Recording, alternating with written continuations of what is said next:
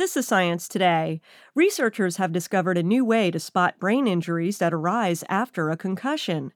With advanced functional MRI scanners, doctors can not only make images of what the brain looks like after the injury, but also how it works. To get a better handle on being able to say what's going wrong in the brain after the concussions, we're actually looking at brain function and connectivity in the brain, how different brain regions connect with each other and talk to each other. Pratik Mukherjee, a professor of radiology at the University of California, San Francisco, adds that the new technology allows scientists to see what traditional MRI tests failed to detect.